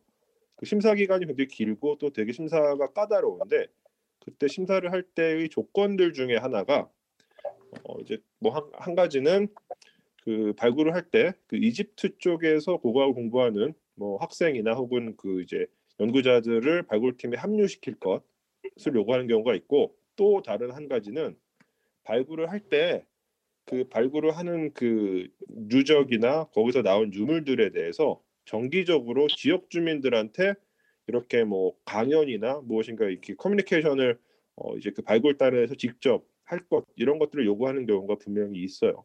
그러니까 아마도 음. 한국에서도 점차적으로 그 이제 발굴 어떤 어쨌건 발굴은 어떤 지역에서 이루어지는 것이고 또 그 지역의 역사나 뭐 지역의 문화와 관련이 있는 그런 행위들이다 보니까 그 발굴단이나 뭐 발굴하는 기관들이 어 이제 자발적으로 혹은 이제 어떤 제도를 마련해서 그 지역과 그 지속적으로 커뮤니케이션하는 그런 어 이제 그런 거- 노력들은 좀 있어야 할 것 같다고 저도 생각을 합니다. 아 이게 좀 딴 얘기인데요. 제가 학부 때 꼭 고고학 시간에 주로 졸았기 때문에 그런 것은 아니고 고고학을 졸았네. 생각보다 말을 재밌게 못 하세요. 그래서 이런 그 대중 고고학이 잘 안 되고 있는 게 아닐까. 너무 이 어, 예, 굉장히 졸린 아, 죄송합니다. 제가 수업 시간 졸아서 그렇습니다. 죄송합니다. 예. 그 제가 볼 때는 이런 그 학계 상황을 이희정님께서 어, 돌파해 주셔야 될 것 같아요. 이렇게 예, 말씀도 잘해 주시고 음. 되게 논리정연하게 말씀해 주시는 거 보니까 어, 이런 분들이 이 고고학계 거목으로 커야 되지 않을까 어, 이런 생각을 합니다. 아, 저 그리고 좀 궁금한 게 그더 디그는 1940년대 상황이잖아요. 1939년입니다. 아, 39년, 40년. 그러면은 지금 80년이 넘게 지난 이 현대 시점에서 어, 발굴 영국에서 발굴하는 그런 어떤 과정들이 요즘도 그렇게 뭐 개인 발굴이나 이런 게 이루어지고 있나요? 아니면은 정부 주도로 이루어지나요? 그러니까 이게 정부 주도, 그러니까 한, 이게, 이게 뭐 정부 주도라기보다는 어쨌건 영국 같은 경우도 이제 지역에 있는 공공기관들을 통해서 발굴이 주로 이루어지고 있고요. 네. 그리고 제가 어, 뭐 알기로는 이 디그 디그에서도 이제 영화에서 안 나왔을 뿐이지 음. 그 이제 그 주인공이 자기 땅에서 발굴을 하기 위해서 이제 그 지역을 담당하는 문화재 관련 기관들이랑 음. 협의를 분명히 했을 거예요. 음. 그래서 아마 음, 음. 바질 브라운 소개받아가지고 이제 그 발굴을 음. 이제 진행을 했겠죠. 이게 뭐 자기 맘대로 이렇게 막 발굴을 하거나 그런 상황은 아닌 걸로 저는 이해를 하고 있습니다. 네. 음. 어, 자기 맘대로 발굴하면 도, 도굴에 가까운 거죠, 그게. 그렇죠. 예, 그렇죠. 예, 예. 음. 그거는 도굴이죠. 음, 뭐 아마 그 희정님 말씀처럼 저도 한국에서 이런 권역별로 발굴 문화가 어, 발전되는 가능성은 결국에는 그 지역의 뭐랄까 박물관이랄까 이런 산업과 연계되어서 그걸 결국에는 홍보해서 관광 산업과 결부시키지 않으면 어, 많은 부분이 어렵지 않을까라고 생각이 돼요. 예컨대 이제 제가 배웠던 한 분 중에는 그, 그 최근에 유명해졌던 동양대학교 어, 거기에 어, 역사학을 가르치러 오신 분은 그분은 그 권역에 있는 그 경북 영주 근방에 있는 데서 발굴할 것이 많다라고 생각하고 거기에서 그 발굴을 하겠다는 꿈을 갖고 내려오신 분이었거든요. 고고학자라서.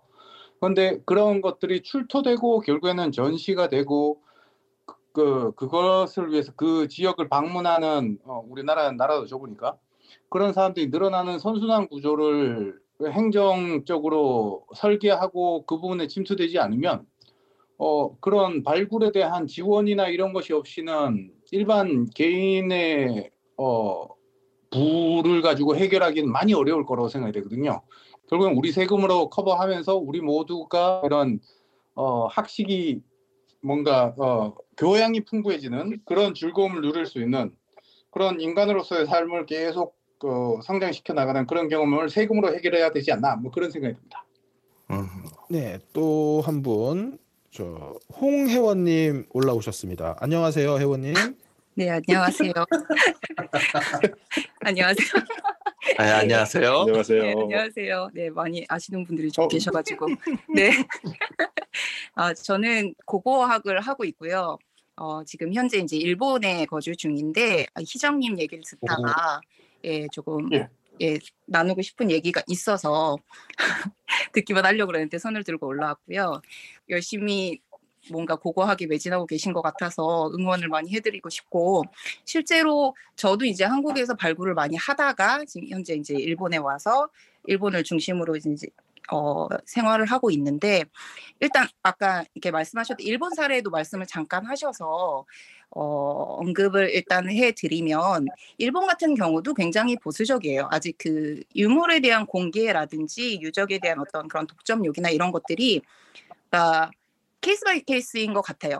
이게 대부분은 보수적인 것들이 일반적이고요. 그리고 공개를 하려고 노력하는 부분들도 있고 저희도 실제로 학술 발굴을 하면서 그러니까 대학에 있기 때문에 학술 발굴을 주로 진행을 하는데 하면서 나, 그러니까 웬만하면 이제 현장 설명을 하려고 그러니까 주민들에게 공개를 하려고 노력을 하고 있는 상태고요.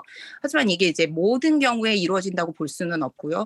근데 제가 한국에서 이미 10년 전까지 전쯤에 발굴을 했을 경우에도 어 뭐 구제 발굴인 경우에도요 저희 같은 경우는 현장 설명회를 진행한 경우도 되게 많이 있었어요. 그러니까 주민들 초대해서 뭐 고기도 굽고 뭐 떡도 맞추고 나누면서 이 유적은 이래 이래요. 이 마을에 이런 것들이 발굴이 됐어요라는 것들을 굉장히 많이 전달하려고 노력을 했었거든요. 그래서 만약에 희정님께서 전체적인 구조적으로는 가능하지 않다고 하셔도 아마 현장 책임자 정도 까지의 어, 현장을 컨트롤할 수 있는 그 정도가 되시면 아마 그런 부분은 굳이 제재를 받지 않고도 현장 설명회라든지 어떤 그 주민들과의 고- 교류라든지 공공고학적인 측면에서 여러 가지 시도를 할 수 있는 기회들은 분명히 오실 거라고 생각이 들어서 그 부분에 대해서 좀 파이팅 해주셨으면 하는 바람에서 올라왔습니다. 네. 어, 혹시 아, 저 저 예, 네. 예. 그 혜원님이랑 희정님도 키가 다 2m 넘으신가요? 아, 아닙니다. 아, 유감스럽지만 2m는 넘지 않습니다. 네. 2m에 190 가까워요. 조금 넘습니다. 네, 말씀하세요. 네. 이장님 말씀하세요. 아, 좋은, 말, 좋은 말씀 감사드리고요. 저도 지금 가야 고고학을 앞으로 공부할 생각이라서, 어, 아무래도 일본 쪽으로도 고고학을 공부하게 될 것 같은데, 음, 음, 앞으로 공부 열심히 해서 그러한 분위기를 만들 수 있는 사람이 될 수 있도록 노력해 보겠습니다. 네, 멋집니다. 야 그러고 보니까 아, 우리 방송이 저는 이렇게 훈훈할 수 있다니. 그러니까 고고학 수업은 졸았는데 현장 설명회는 자주 갔던 것 같아요. 그날 고기 먹는 날이라 어, 그거는 기억이 나네요. 그만 먹어도 될 것 같은데. 아, 저 궁금한 게 하나 있습니다. 그 사실 저희가 뭐 이렇게 관심을 두진 않는데 그래도 일본 고고학 하면은 그 최고의 스타 후지무라 시니치가 있잖아요. 네. 네. 그, 그- 뭐, 어, 잘 모르지만 예, 예. 그 그부 그 사람이 그 발견해 왔던 것들은 학계에서 완전히 다 빠졌는지 그것도 궁금해요. 네, 이게 후지마라 시니치 일본 고고학하면 반드시 받는 질문인 것 같은데 또 공교롭게도 제가 전공이 또 구석기라서 딱 제 전공에 걸려 있는 분이시고요. 네. 네. 후지무라 시니치도 제야고고학자였어요. 사실은 학위가 있지 않고 어그 당시에는 이제 일본에서 제야고고학자들을 많이 이제 등용해서 쓰기도 했는데 일단은 이걸 어, 어디서부터 말씀을 드려야 되지? 일단은 학계에서 빠졌다는 거는 확실하고요. 오히려 그거에 대한 역효과로 어 일본의 그러니까 후지무라 시니치가 계속 이렇게 묻고 그 날조를 했던 석기들이 전기 구석기거든요. 그러니까 구석기 시대를 뭐 전기, 중기, 후기 뭐 이런 식으로 나누는데 전기 구석기 시대 예를 들어서 우리나라로 치면 뭐 전곡리 유적이라든지 오래된 어, 가장 이른 시기의 구석기 유적들 유물들인데 네. 이게 그 날조 사건이 터지면서 기존의 그, 부- 그 사람이 관여하지 않았던 유적들에 대해서도 굉장히 비판적으로 바라보게 돼서 기본적으로 지금 음. 일본 구석기 학계에서는 전기 구석기 자체를 부정하는 사람들도 굉장히 많아요. 그래서 아, 약간 금기처럼 되어 있어서 네. 오히려 저 같은 사람이 이제 오히려 그것들을 더 이제 해명하고 많이 파봐서 자료들을 내서 뭐 아니면 아닌 거고 맞으면 맞는 거다라고 음. 이렇게 해명을 해야 될 것 같은데 오히려 좀 약간 트라우마가 돼서 건드리려고 조차 하지 않는 그런 분위기가 가장 큰 것 같아요. 아, 그렇군요. 그 혹시 그 이집트 쪽에서도 이런 비슷한 사건이나 사례는 없었나요? 이집트 쪽에서는 언제나 그 이미테이션 유물들이 만들어져 가지고 비싼 값에 유통되고 있죠. 아, 아 그 시장이 아직도 지금도- 활발하게. 예, 지금도 그 유명 옥션들 뭐 크리스티나 뭐 소더비 이런 데 나온 유물들 가운데도 어, 음. 상당수는 아마 이제 모조품일 가능성이 저는 크다고 생각을 해요. 음. 실제로 이제 그런 유물들을 제가 이제 좀 봤던 적도 있고 뭐 음. 그렇습니다. 왜 그런 그 모조품 시장 덕분에 어 그걸 판별해 줘야 되는 인적 자원 시장도 느는 거잖아요, 그죠? 그렇죠. 예, 그래서 제가 한번 그 음. 한국에서 어쨌건 지금 자세히 말씀드릴 수는 없지만 그 관련을 해가지고 뭐 자문회의 같은데 몇 차례 어, 들어갔던 들어갔던 적이 있습니다. 어, 아, 그 유물을 구입해야 되는데 이 유물이 유명인- 진짜인지 어떤지 어. 사실 이제 그 구입하는 분들은 모르잖아요. 네. 예, 이제 그랬던 적도 있죠. 예. 어, 그 정도 수집할 재력이면 어, 꽤 무시무시한 곳에 가셨던 것 같네요. 국가에서 사는 거죠. 아 국가에서 아 예. 그렇구나. 갑자기 궁금해진 게 제가 그 만화에서 얻은 지식이라서 좀 창피하긴 한데 신의 물방울 보면 보통 위조품들은 그저예 2차 세계 대전 이후의 거랑 다르다고 그러더라고요. 그래서 원자 폭탄이 터진 이후에는 45년 이후의 와인들은 다 그 방사능이 조금씩 있기 때문에 위조라고 알 수, 안다고 하는데 유물 같은 것도 뭐 도료나 이런 것에서 나오는 방사능을 채취해서 그 유작이나 이런 걸 분간할 수 있나요? 제 방사능을 방사능을 채취해서 하는 건 잘 모르겠고 그냥 이제 도료를 보는 경우들은 있죠. 그러니까 어떤 시대에는 뭐 이런 도료가 쓰이지 않았는데 그 도료를 뭐 그림 그려져 있다든가 이러면 이제 네네. 어. 위작으로 판별이 나는 거고 또 예 뭐 그런 식으로 여러 가지 뭐 또 예를 들어서 어떤 그 형식을 보거나 물론 이제 음. 재료를 보는 경우도 있죠. 뭐 토기의 흙이라든가 이런 것들 아. 그런 경우도 있죠. 그 어느 지역에 굉장히 뭐 큰 개발 사업을 하는데 갑자기 유물이 발견되잖아요. 그런데 그게 그 지역 사람들의 경제에는 굉장히 영향을 주는 건데 유물을 보존하기 위해서 개발이 뭐 5년이 멈춘다거나 아니면은 개발을 포기한다거나 이런 때가 있잖아요. 이런 상황에서 굉장히 이게 딜레마에 들어갈 것 같은데 그런 상황에서 뭘 기준으로 어떻게 판단할 수 있을지에 대해서 너무 궁금해서 좀 여쭤보고 싶어서 질문 드렸어요. 누가 답해 주실 수 있을까요? 아 저는 그 그냥 예. 사례로 말씀 최근 사례로 하나 말씀드려도 될까요? 네네.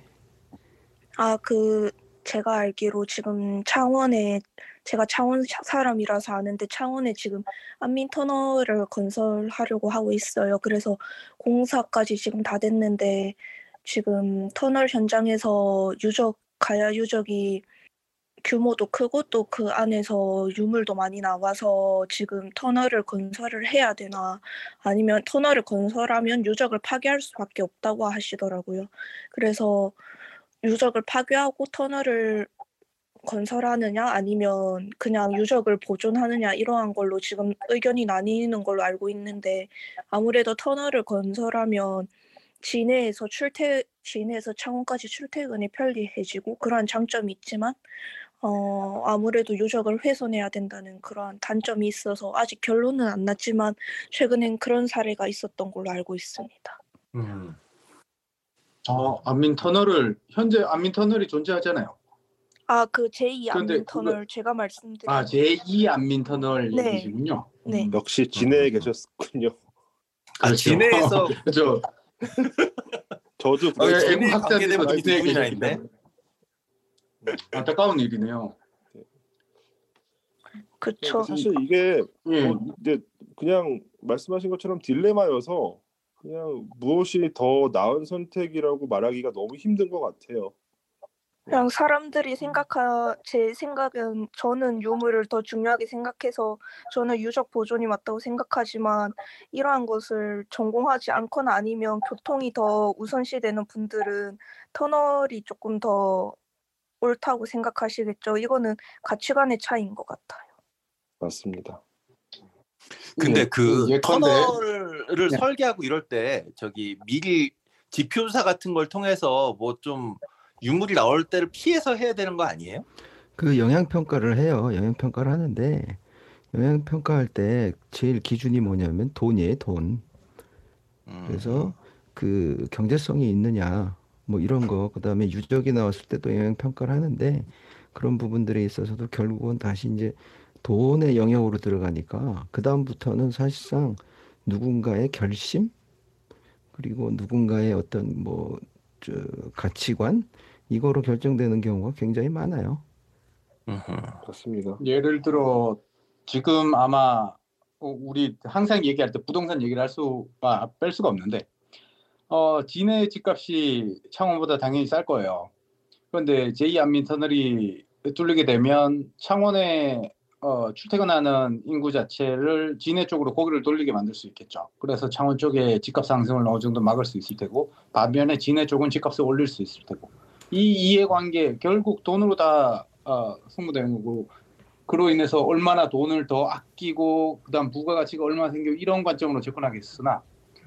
사실 그걸 다 보전하자고 어, 내는 목소리가 소수의 목소리가 될 텐데 어 이걸 뒷받침해 줄 수 있는 건 음, 정부에서 뭘 top priority로 둘 거냐 이런 정책 기조 그리고 그걸 국민에게 설득하는 과정 어 교육을 통한 거 이런 부분들이 총체적으로 고민되어야 되겠죠.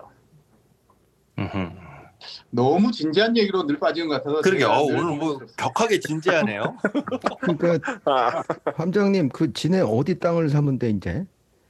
부산 쪽에 좀 가까운 아이고 아, 알았어요.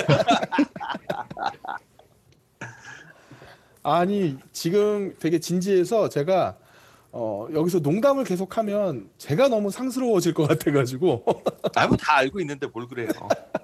아 이 새로 들으시는 분들도 있을 거 아니야. 그래서 그래. 어, 네, 안녕하세요. 네. 네, 저는 예전에 영진공 좀 많이 들었다가 음, 다시 하신다는 소식을 듣고 감사합니다. 감사합니다. 그 전에 이제 클럽하우스에 대해서 전혀 몰랐었는데 네. 껄림의 그 페이스북 보고 이제 음. 참여하게 됐고요. 네, 다 제 덕분이죠, 뭐. 그 이번에 봤던 요 영화는 제가 이제 최근에 넷플릭스 보면서 아 좀 재밌는 게 없을까 하다가 저번 주에 이거 하신다는 걸 듣고 음. 이번 주에 봤는데 전체적으로 되게 재밌게 봤던 거고 처음에 이제 처음에 넷플릭스 보면 이제 돌리다가 보면 좀 재미없을 것 같아서 네. 계속 이제 패스하다가 이번에 봤는데요. 패스를 했던 걸 되게 후회했고 음, 좀더 빨리 봤으면 음. 좋았고라는 생각도 많이 했고요. 그리고 이제 그 해비존님 말씀하신 것처럼 영상이 봤을 때 사람이 되게 조그맣게 보이고 자연 풍광들이 되게 크게 보이는 듯한 네. 그런 이제 화면들도 되게 예, 되게 좋았고 그 이게 제가 이제 이번에 또 넷플릭스를 조그만 TV로 보다가 프로젝터를 사갖고 프로젝터를 봤는데 네. 어 정말 이 많은 분들이 말씀하셨지만 영상미가 진짜 좋더라고요.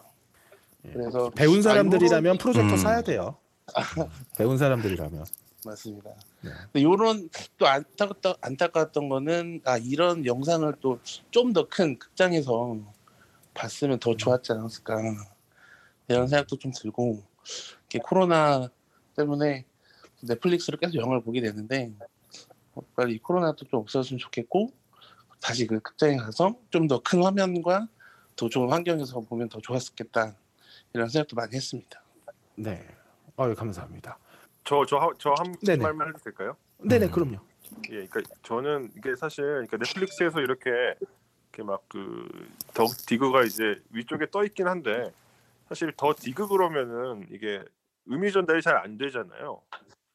네, 그렇죠. 뭐 저는 이제 그 소식을 알고 있었으니까 영화를 봤지만 그래서 저는 이게 영화가 이제 제목이 조금 더 이렇게 좀 다이나믹한 어, 방식으로 좀 한역이 되었으면은 어땠을까라고 생각을 한 적이 있어요.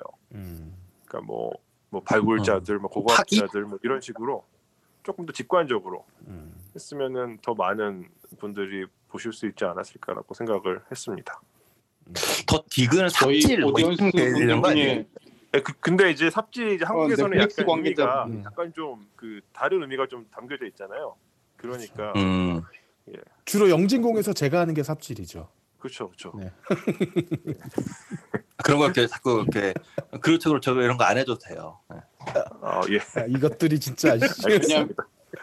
아, 제가 처음이어서 그 네. 처음이어서 죄송합니다. 디그가 디그가 고고학에서 아주 중요한 음, 일인 것처럼 그걸 지금 삽질이라 표현해 주신 바람에 껄림이 자신이 중요한 일을 하고 있다. 그거에 숟가락 얹기 위해서 삽질을 하고 있다고 얘기한 거라서. 아니 뭐 얘네들이 너무. 나를 많이 알아서 싫어 나는 니네들이. 어. 자 그리고 저 김님 안녕하세요. 아, 안녕하세요. 아이, 그냥 반갑습니다. 저는 그 네. 고고학자에 대해서 발굴해보자 이 글을 보고 사실 왔거든요. 네. 그래서 그냥 개인적으로 되게 고고학자 분들께 여쭤보고 싶은 게 있어가지고요. 음. 네. 제가, 아니, 저는 살짝 꿈이 고고학자랑 살짝 비슷하거든요. 제 꿈이 이제 미술 보건 전문가인데, 어. 그런 고고학자랑 살짝 비슷한 직업이라고 아. 느껴서 혹시 예. 고고학자 되기 위해서 그냥 어떻게 노력하셨는지 그냥 이렇게 궁금해서 여쭤보고 싶어서 제일 답하기 어려운 어, 질문인데 지금 그 혹시 실례지만 고등학생이신가요? 아니요 대학생이에요. 아, 그럼 전공을 그 관련 전공을 하고 계신 건가요?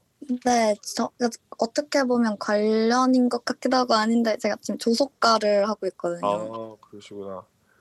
네, 제가 사실 뭐 미술 보건 이쪽으로 뭐 전문적인 지식은 음. 전혀 없지만 어쨌건 뭐 제 생각에는 아마도 어 이제 전공을 조금 더 깊게 하시기 위해서는 유학을 염두에 두실 두셔야 될 수도 있다고 생각이 드는데 맞나요? 네, 그래서 독일 유학 준비하고 있어요. 어, 네, 그러면은 독일어 공부를 제일 열심히 하시면 됩니다. 중요해요. 그게 제일 중요하다고 저 생각을 해요. 아, 진짜. 예, 그 아, 그렇네요. 언어, 예, 근데 할때 한국은 그 언어 이거 문제가 저기 뭐 저 같은 일본으로 경우는 많이 가지 않아요?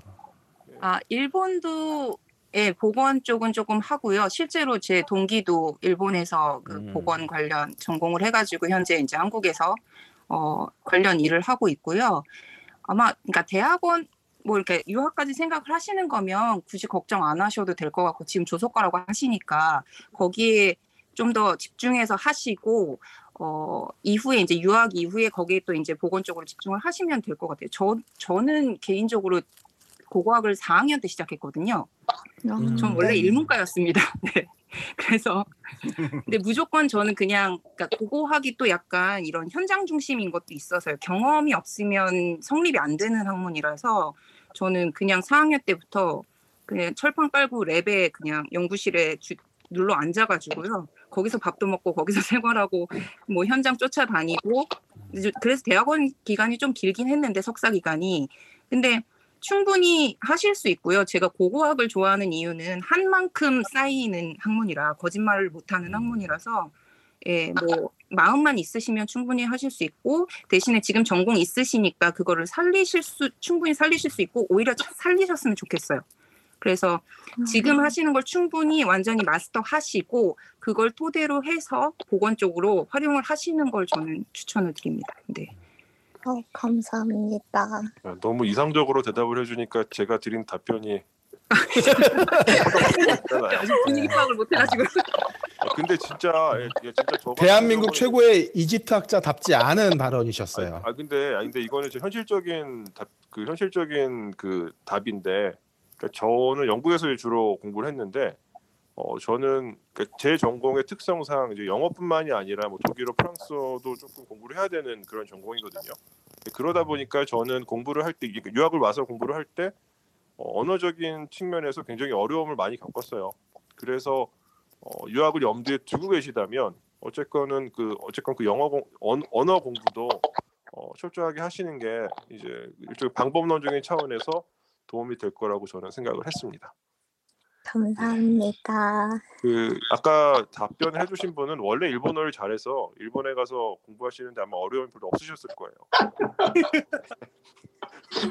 지금 회원님이 일본어를 원래 잘하셨다는 얘기인 거죠? 예, 그렇습니다. 그러니까 제가 어, 그 우리 회기 피가 얘기하면서 어, 성별 관련 제안이나 이런 걸 던지는 걸 스푸너라고 얘기했었는데 스푸너가 아니라 찰스 필립스 역할 네. 음. 그걸 등장하도록 하겠습니다. 예. 네. 네. 음. 요거 잘라버려야지 편집할 때. 음, 뭐 별 다들 기억도 없을 텐데. 네 이번에 참 그 더 디그의 영화 음악 담당한 스테판 그레고리라고 하는 분이 네. 이 영화가 음. 첫 번째 장편 데뷔래요. 아 그래요. 아 그리고 바로 들어오신 분이 또 김동곤님 계시네요. 안녕하세요. 네, 안녕하세요. 네. 안녕하세요. 네, 안녕하십니까. 네, 하고 싶은 말씀이나 질문 부탁드리겠습니다. 아, 네, 저 저는 모 대학 어 저기 인류학과에서 네. 조일동 선생님 밑에서 저 배웠던 사람입니다. 예? 네. 네, 제자입니다, 제자. 네. 한 학기 네. 동안 그, 그래요? 예. 인연이 있어서 네. 네. 온갖 비리나 이런 거 뭐 네.